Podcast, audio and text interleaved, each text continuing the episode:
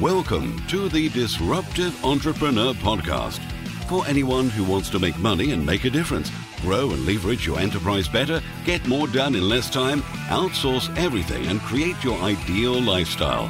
And now, your host, eight times best selling author and double world record holder, Rob Moore.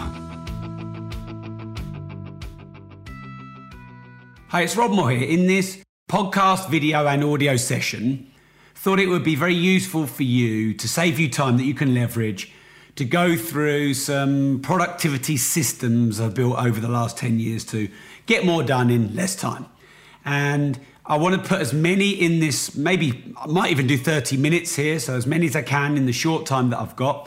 I've done a little agenda for you. So we've got VVKIK, we've got compartmentalizing your diary, isolation, LMD model, 4Ds model, leveraging VAs, how to say no, your energy highs and lows and ebbs and flows, uh, doing a work log, and measuring your income generating value. So, bit of a challenge, as many as I can in the next 30 minutes. Let's go. So, I get asked a lot how do I know what to do? You know, what's a priority and what's not a priority?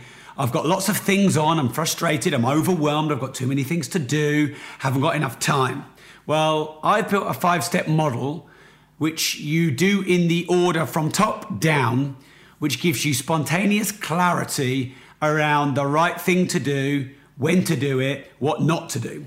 And the model is taken from my book Life Leverage. Hi, Andy. Thanks for saying hi. And on page 99 to 123, the system that I built is called VVKIK. So the vision, vision, values, vision, vision, values. I can't even speak. I've got three world records for speaking and I can't even speak. I've been told to slow down. All right, so vision, values, key result areas, income generating tasks, and KPIs. So for you to be clear, crystal clear, spontaneously clear of what to do, when to do it, know that you're doing the right thing, that it's going to build your wealth, it's going to liberate your time, you need a clear vision. What's the vision for your life? Now, Rose Kennedy's was to raise her children to be world leaders. Mine is to create global financial freedom through education and helping people learn to make more money, therefore make more money across the globe. And um, Bill Gates was a personal computer in everyone's home for Microsoft. So, what is your vision? Now, I just want to encourage you, push you a little bit gently and elegantly to say that you've got one. It doesn't have to be global, it doesn't have to be like Elon Musk, where we're trying to colonize, colonize, colonize, colonize. I'm doing some Freudian slips here on this one. Colonize Mars. Everyone has a unique purpose and place. If you don't live on purpose, you'll live to someone else's purpose. If you don't live, have a vision, you'll be serving someone else's vision. So, what is your vision? It might start personally with I want to get out of debt. It might move to a little bit more familial, like I want to make money for me and my and raise my family. It might move to local, you know, I want to help my community. It might move to county or national. I want to create wealth or or, or some kind of vision. If you're a musician, you know, when you play gigs across the you know the country, and then it might go to intercontinental, global, and ultimately intergalactic.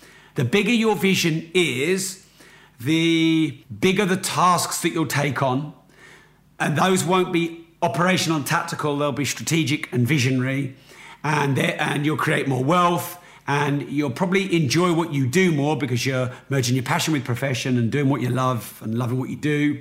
So you, know you're less of a sort of task junkie or monkey. Values is the next V. So what's most important to you in your life?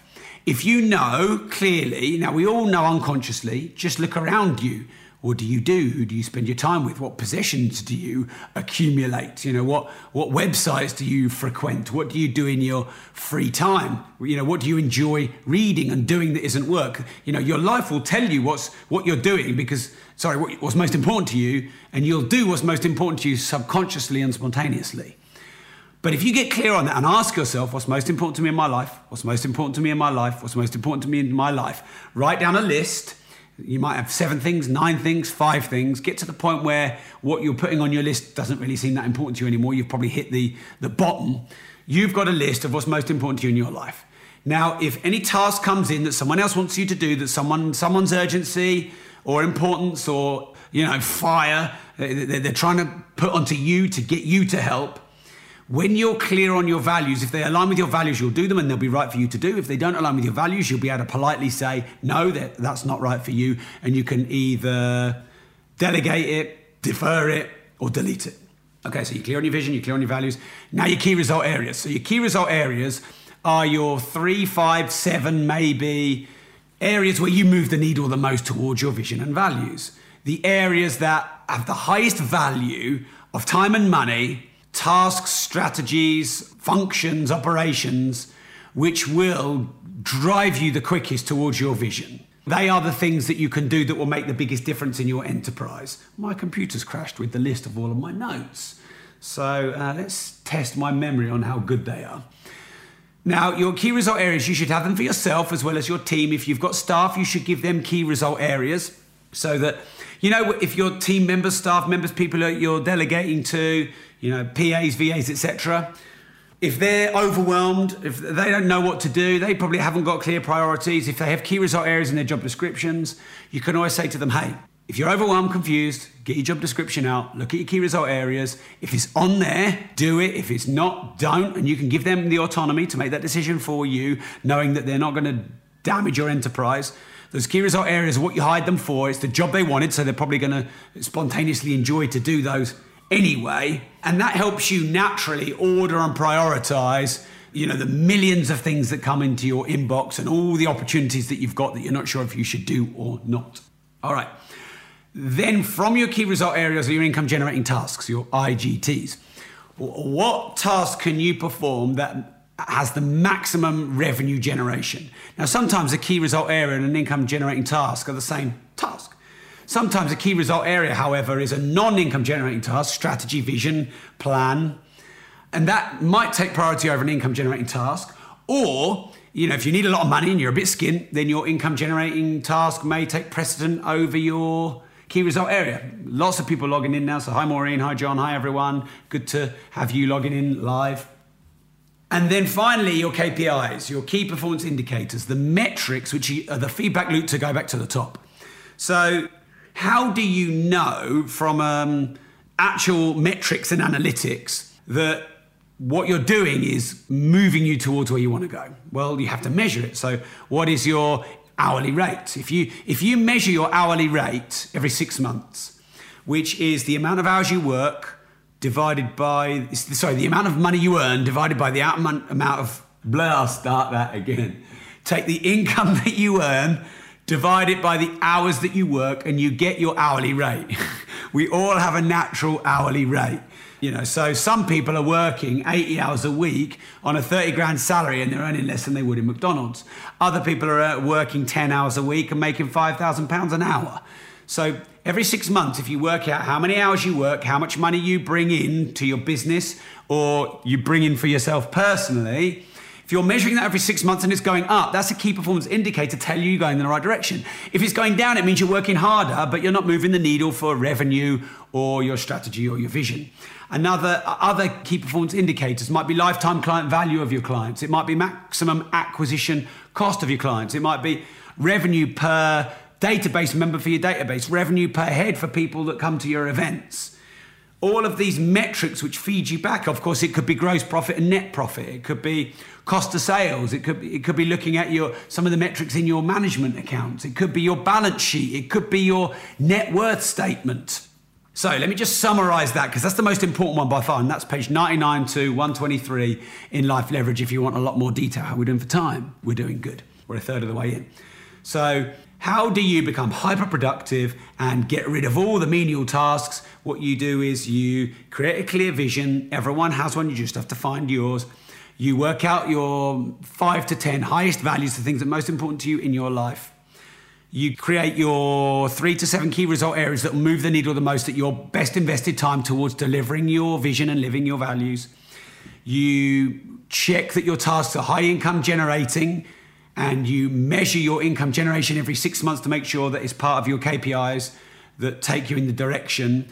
You know, you've got a, a, feedback loop to know you're going in the right direction. And of course, if those KPIs are going down or the wrong way, then you then can go back and look and uh, tweak your vision, values, key result areas, and income generating tasks. All right, great. So Compartmentalizing your time is the next productivity hyper hack, whatever you want to call it.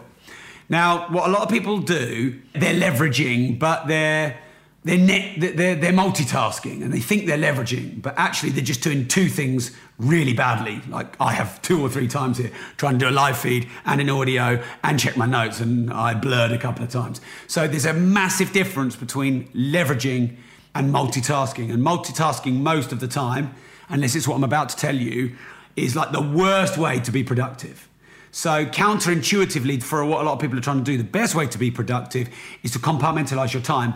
And in that compartment of time, that 23 minutes, if you're using the Pomodoro technique, or that half an hour or hour or two hours or whatever, it shouldn't really be more than two hours because you'll need a break. You literally compartmentalize that time to do the one thing that's going to move the needle, to use the corporate language. You know, your key result area, your highest income generating task. And that might be six in the morning till eight in the morning. It might be 7 p.m. till 8 p.m. But what you want to do is compartmentalize your time in your day, your week, your month, your year, your decade, and your lifetime with recurring diary entries so that you're only doing that task in that time and the most important tasks are put for years, people have been asking me where I buy my watches. Many of you may know I'm a watch collector, I'm a watch investor, and those as an asset class have done me very well in the last 15 years. I have never shared where I source my watches from or my watch dealer until now.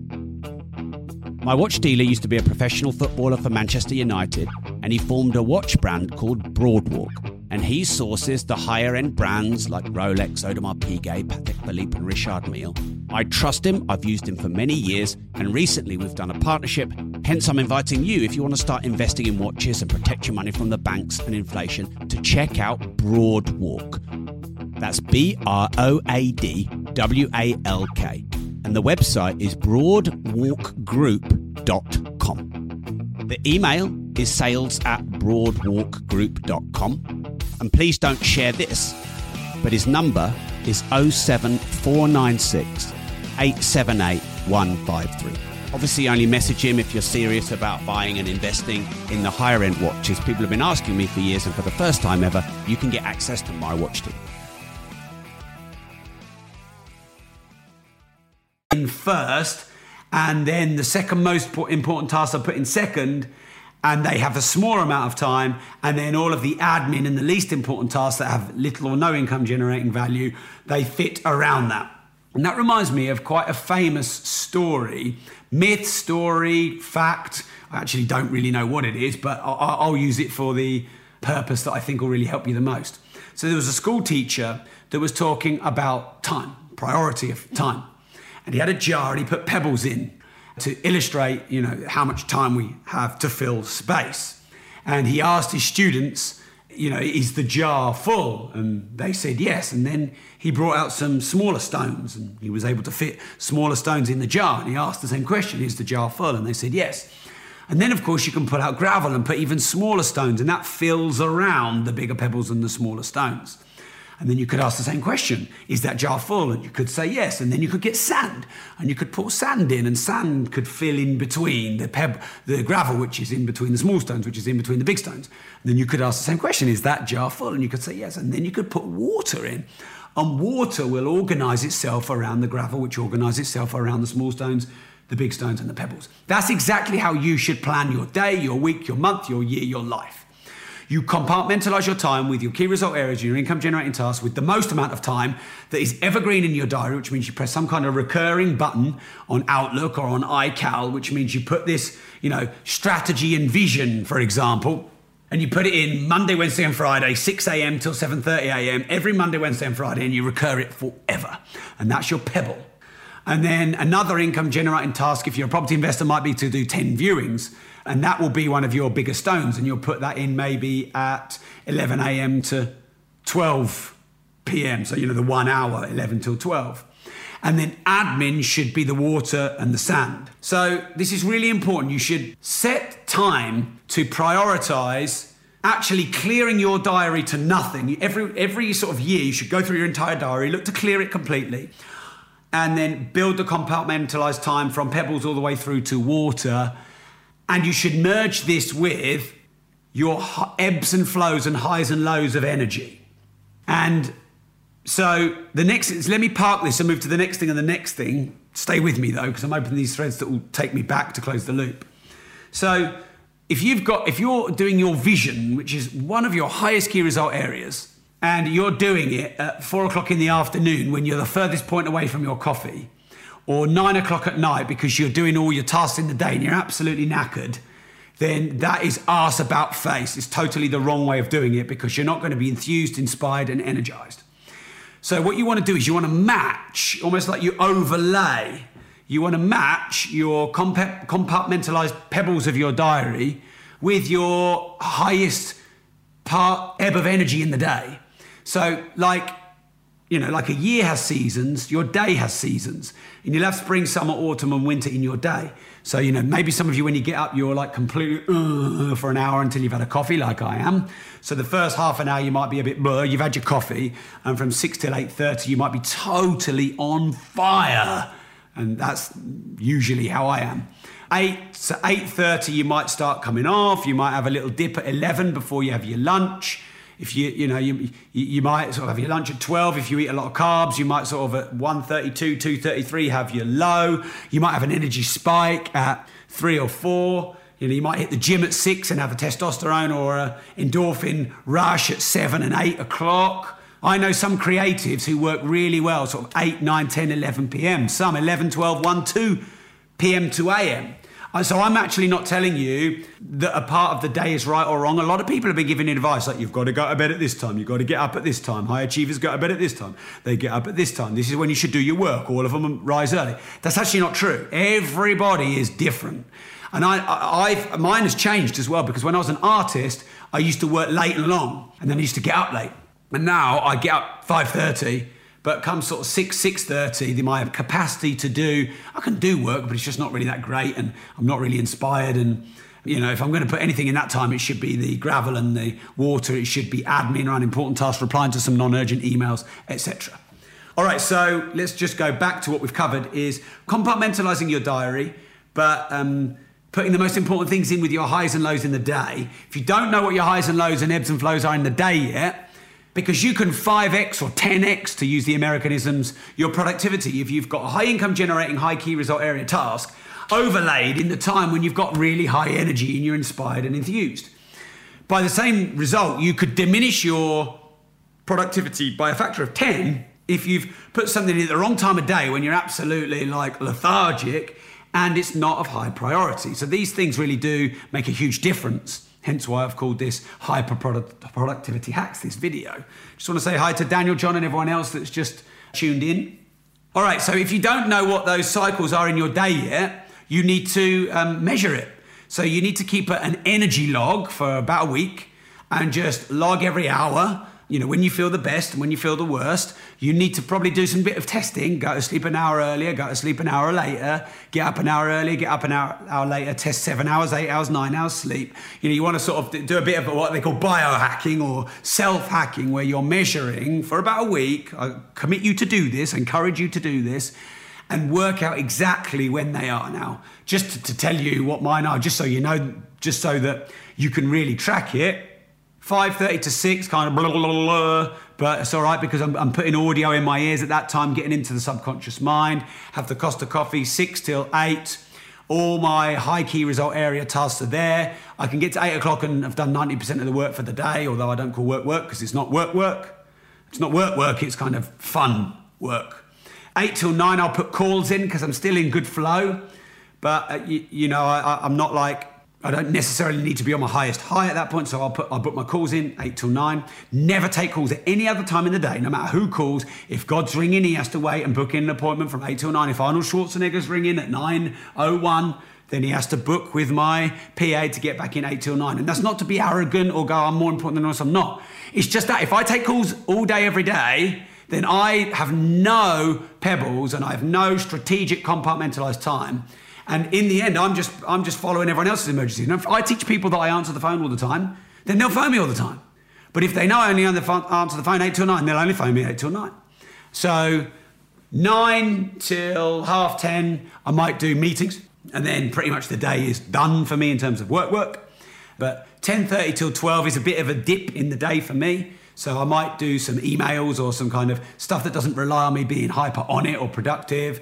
Uh, I'll have a cof- my second coffee at 12 and then I'm on it for about three hours at the moment. I'm writing a lot from 12 till 3. I often do a lot of these videos at this sort of time because I'm writing my book at the moment. And then come 3.34, I'll dip. When I'm in my lowest energy level, I don't necessarily want to be out playing golf with Bobby or doing meetings with really important JV partners or millionaires or billionaires. So in that in that dip, sort of 4.30 to 6 before dinner, generally just spend time kind of, you know, doing things on my own, whatever they might be. And then you know you have dinner and then i get another little hour's boost. I might do a workout then or i might do a workout at 8 o'clock uh, in the morning while i'm doing my calls.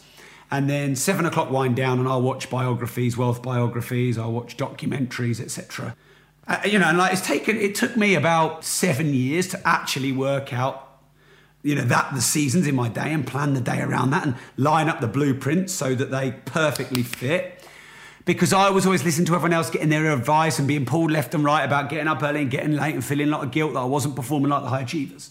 So hopefully that's useful to you. The next thing then you want to do in terms of your own personal life hacking, and um, you know I know it's an American word hacking, I just can't think of a better word for it in this particular instance. And that is to keep a work log of the work that you do. So for about the next two weeks, just monitor every 15 minutes to one hour, depending on how much you task jump what you did in that compartment of time. So if you're a 6 a.m. to 6 p.m. person, then from 6 a.m. to 6 p.m., every 15 minutes to an hour, just write on a Word document or put in a spreadsheet, just, you know, really, really brief what you did. Be really honest with yourself. If you pissed around on Facebook, if you scrolled for 15 minutes, if you did emails that really weren't very important or whatever, or you, you know, you got distracted or went and did some research that isn't research, then put it down. And um, you've got like a triplicate of blueprints that merge here. You've got your compartmentalized time and your key result areas. You've got your seasons in the day, your ebbs and flows, highs and lows of energy. And then you've got your income generating time and non income generating time from your work log. And then when you put those all together, your productivity might go 30 times, hence the word hyper. So it'll be a revelation to you. When I did this for the first time, Perry Marshall taught me to do this. This was one of my mentors back then in 2007. And he told me to do this, and I did this for a month. And I, I probably averaged every sort of 20 minutes, 30 minutes, just making a little note of what I did and not did. And I was really honest. And um, I, I, showed it to him, and he red penned it completely. He was like, "Well, that's not income generating. That's not income generating. That's so that should be outsourced. That should be delegated. That should be de- deferred. That should be deleted. Why are you doing that? That's really good. You need to be doing more of that. If you did five times more of that, you'd get 500% more return. And it was a real eye opener to me to actually see it there in front of me. Because sometimes until you see your vision and values, until you see what you're actually doing in all day, every day, because who's the easiest person to lie to? That's right, you're the easiest person to lie to. So you can end up deluding yourself or just have blind spots and not really realizing what you're spending all of your time doing.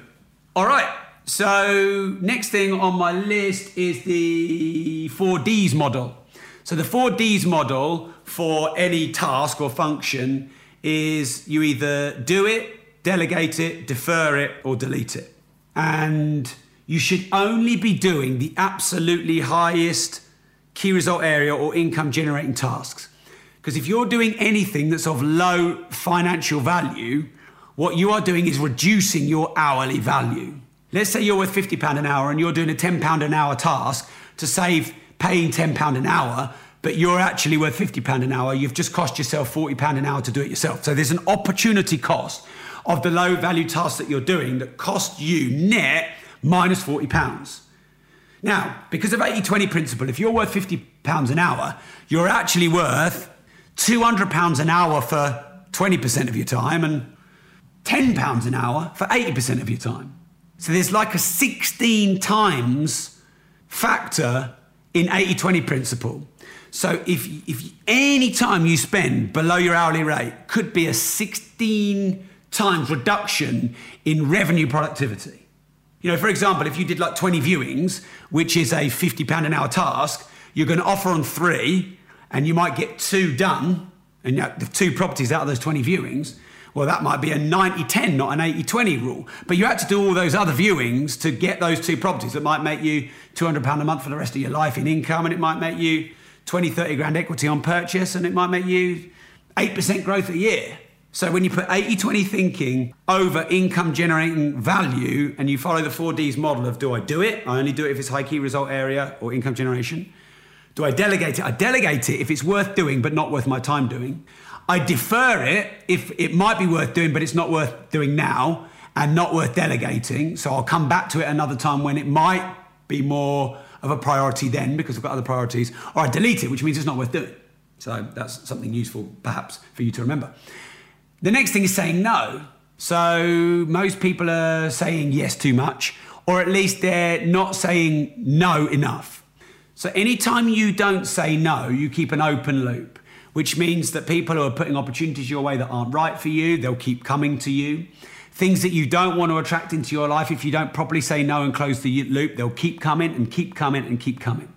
And this can be from how people treat you and abuse you and how people treat you on forums, you know, and, and, and how you are in legal situations. If you don't firmly say no and close the door on the open doors that don't serve you and drain you, you only have yourself to blame. Now, of course, converse is true because if you say yes to the most, sorry, if you say no to the most amazing opportunities and don't keep those doors open, you don't get opportunities. So you have to be cognizant enough, aware enough of your vision and values to know what to say yes and no to. And a lot of people are saying, well, they're basically saying yes to everything and getting overwhelmed and spinning too many plates. Some people are saying no to good opportunities too because they're being too close minded. So be clear on your vision and values. That way, you'll spontaneously know what to say yes and no to. And then you have to say yes with volition and no with volition. So thank you, but no. Thank you, but no. I don't have the bandwidth right now. This is not an area of my focus right now. Please could you contact me in three to six months? Now, I encourage everyone in the community who are engaged with progressive and unlimited success and have done our courses and are being mentored to bring me joint venture proposals. And I say yes a lot. But right now I'm writing my book. I'm 650 pages in and I can't see the end. And I have to make that the priority and the focus because if I don't, it doesn't get done. And I love doing it and it's a high, high key result area. And I've had quite a lot of opportunities come my way, and I've had to say, right now I'm writing my book, so I can't make time for this. Please keep me in mind and get in touch with me in three months.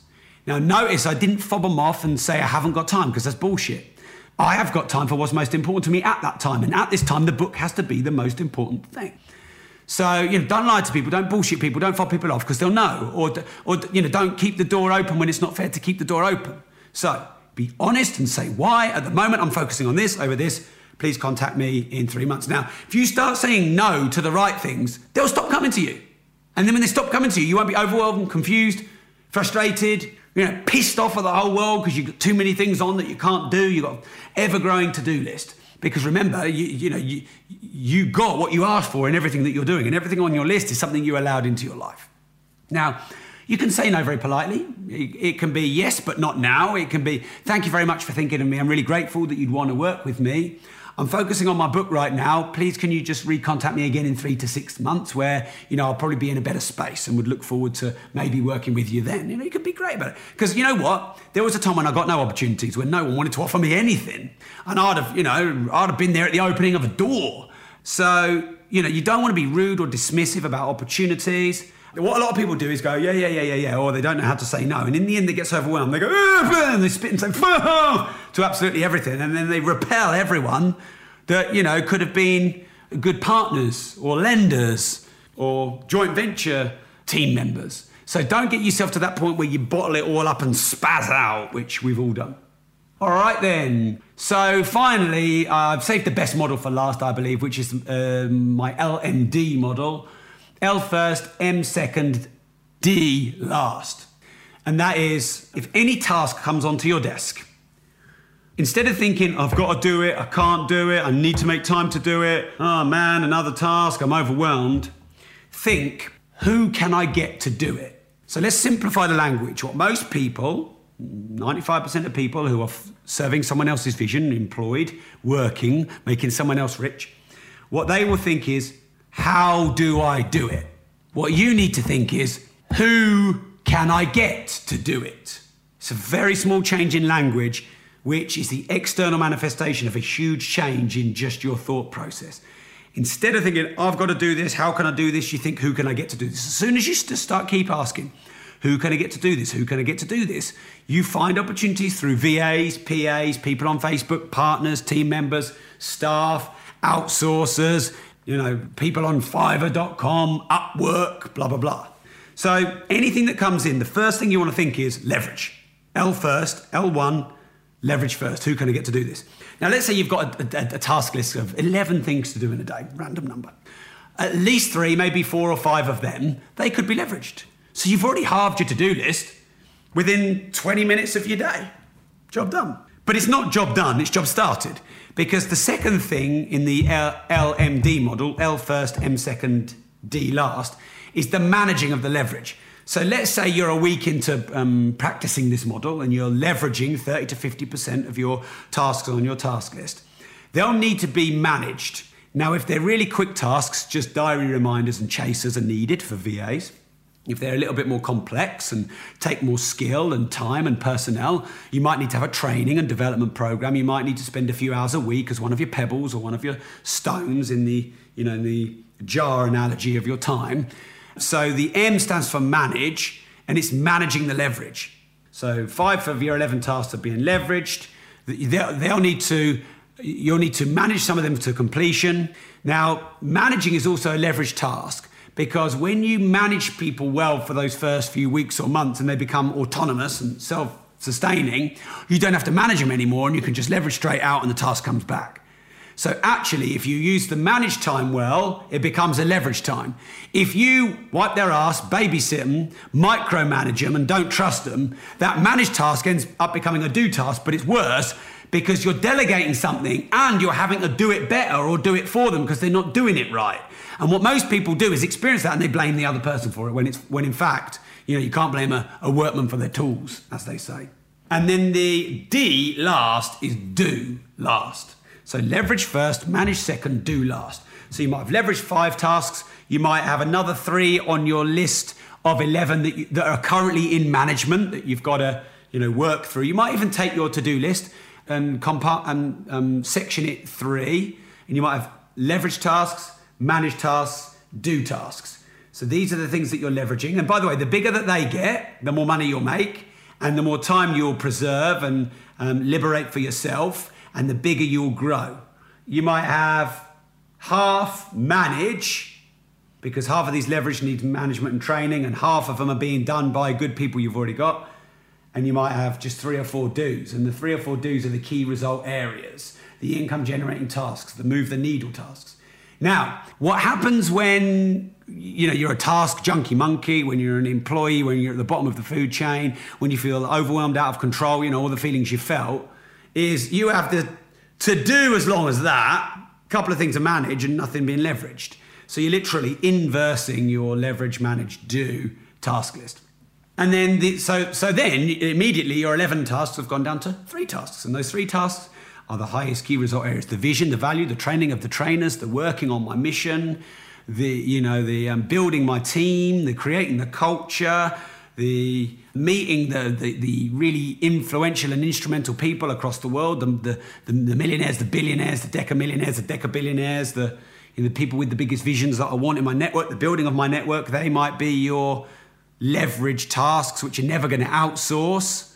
And then all this time left is passion, profession, vocation, vacation, merge, golf with your five year old best golfer in the world, son, daughter, playing your instruments, you know, whatever you want to do that you live to do, that you know, that you love to do.